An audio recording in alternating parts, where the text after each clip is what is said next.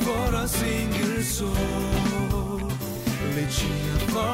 And stepping in closer.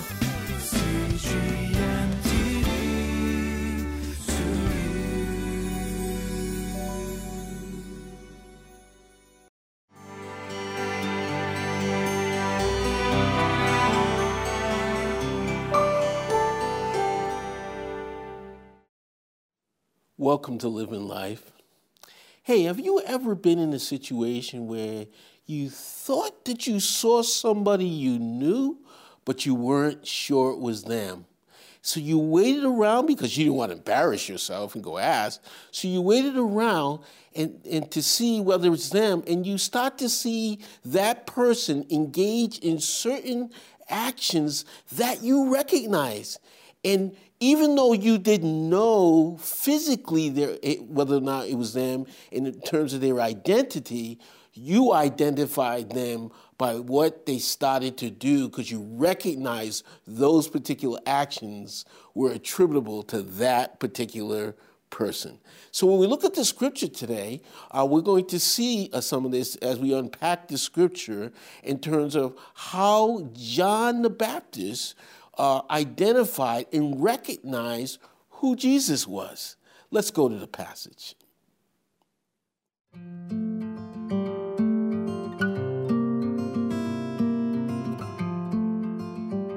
Matthew chapter 11, verses 1 through 19. After Jesus had finished instructing his twelve disciples, he went on from there to teach and preach in the towns of Galilee. When John, who was in prison, heard about the deeds of the Messiah, he sent his disciples to ask him, Are you the one who is to come, or should we expect someone else? Jesus replied, Go back and report to John what you hear and see. The blind receive sight, the lame walk, those who have leprosy are cleansed, the deaf hear, the dead are raised, and the good news is proclaimed to the poor. Blessed is anyone who does not stumble on account of me. As John's disciples were leaving, Jesus began to speak to the crowd about John. What did you go out into the wilderness to see? A reed swayed by the wind? If not, what did you go out to see? A man dressed in fine clothes? No, those who wear fine clothes are in king's palaces. Then what did you go out to see? A prophet? Yes, I tell you, and more than a prophet. This is the one about whom it is written I will send my messenger ahead of you who will prepare your way before you. Truly, I tell you, among those born of women, there has not risen anyone greater than John the Baptist. Yet whoever is least in the kingdom of heaven is greater than he. From the days of John the Baptist until now, the kingdom of heaven has been subjected to violence, and violent people have been raiding it. For all the prophets and the law prophesied until John. And if you are willing to accept it, he is the Elijah who was to come. Whoever has ears, let them hear. To what can I compare this generation? They are like children sitting in the marketplaces and calling out to others. We played the pipe for you, and you did not dance. We sang a dirge, and you did not mourn. For John came neither eating nor drinking, and they say, He has a demon. The Son of Man came eating and drinking, and they say, Here is a glutton and a drunkard, a friend of tax collectors and sinners. But wisdom is proved right by her deeds. Welcome back to Living Life. You know, as we look at this passage today, I think we can learn a lot uh, from the passage. Uh, the passage begins here with Jesus uh, is inst- after he start, finishes instructing the disciples, the twelve disciples that he sent out. He's now preaching in the towns and he's uh, declaring the word of God. And then while that is happening, uh, we get this picture that John the Baptist, by the way, who is his cousin, who's a family member, uh, who's the one uh, that leaps in the womb when, um, remember when Elizabeth and uh, Mary come together and the baby leaps in the womb? John the Baptist leaps in the womb at, at Mary's coming.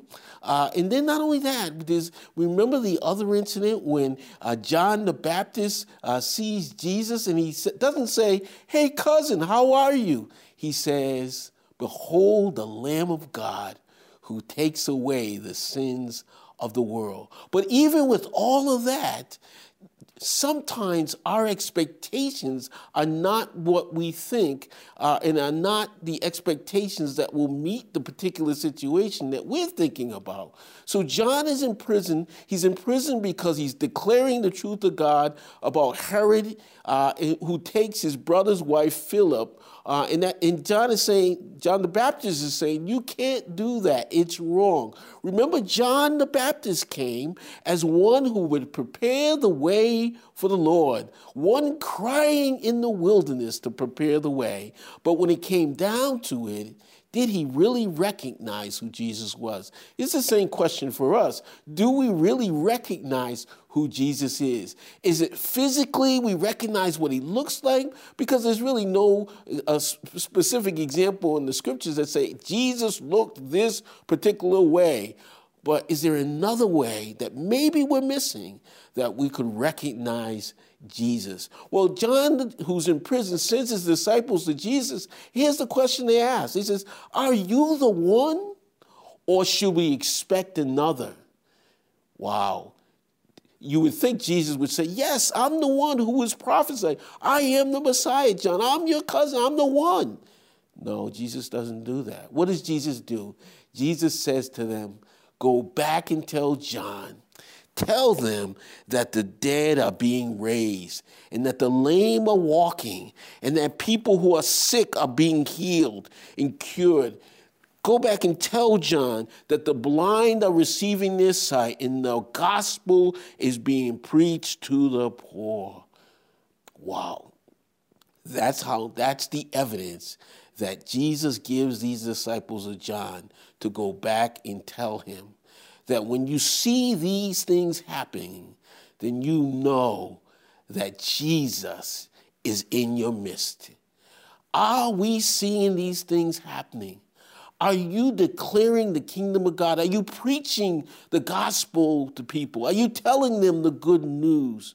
Are we seeing the dead raised again? Yes, when you tell them the news, the dead are being raised because man's condition is he's dead before God. But when life comes through the word of God, he is raised from that condition of death.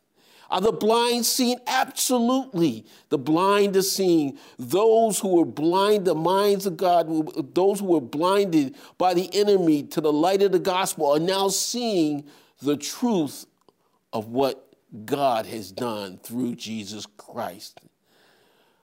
Are the lame walking? Yes, the lame are walking. Are the lepers being cured? Are those who are sick being healed? Yes, our sin sick souls are being healed. By his wounds, we have been healed. This is the evidence that Jesus gives to John. And guess what, guys?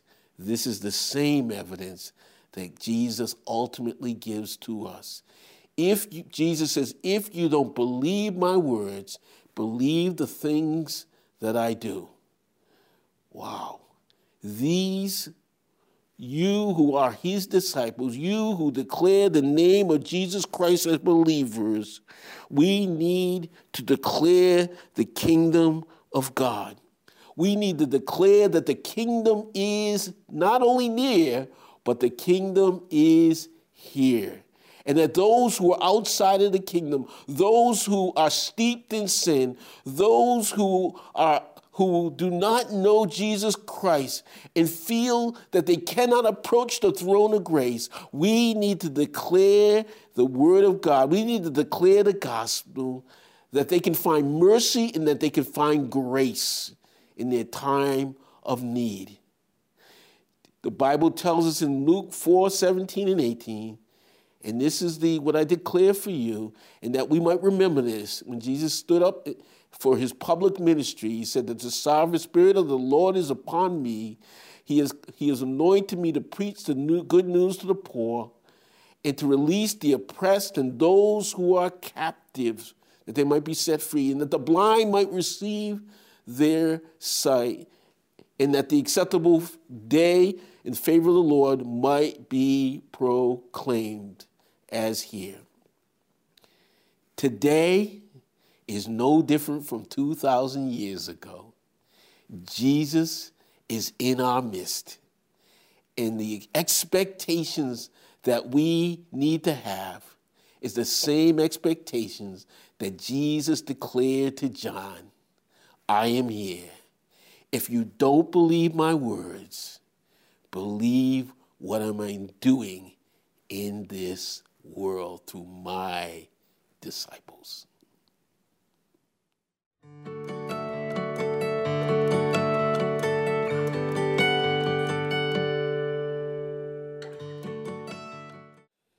Jesus is here. He's in our midst. The evidence is all around us. And you know what the greatest evidence that Jesus is here in our midst? It's you who believe. It's your life that has been redeemed from the pit. It's your life that He has taken you from the kingdom of darkness to the kingdom of light. You are the greatest evidence that Jesus is in our midst. Let's pray. Father, we thank you for this time, this opportunity to be in your presence. We thank you, Father, for all that Jesus has done and what he's still doing today. Father, I pray that the children of God, I pray, Father, that your beloved will grab a hold of what Jesus is doing today, just like what he did 2,000 years ago, that this world might see, even if they don't believe his words, that they might believe what he is doing through his disciples. Pray all this in Jesus' precious, wonderful name. Amen. bara singer så Reaching further and stepping in closer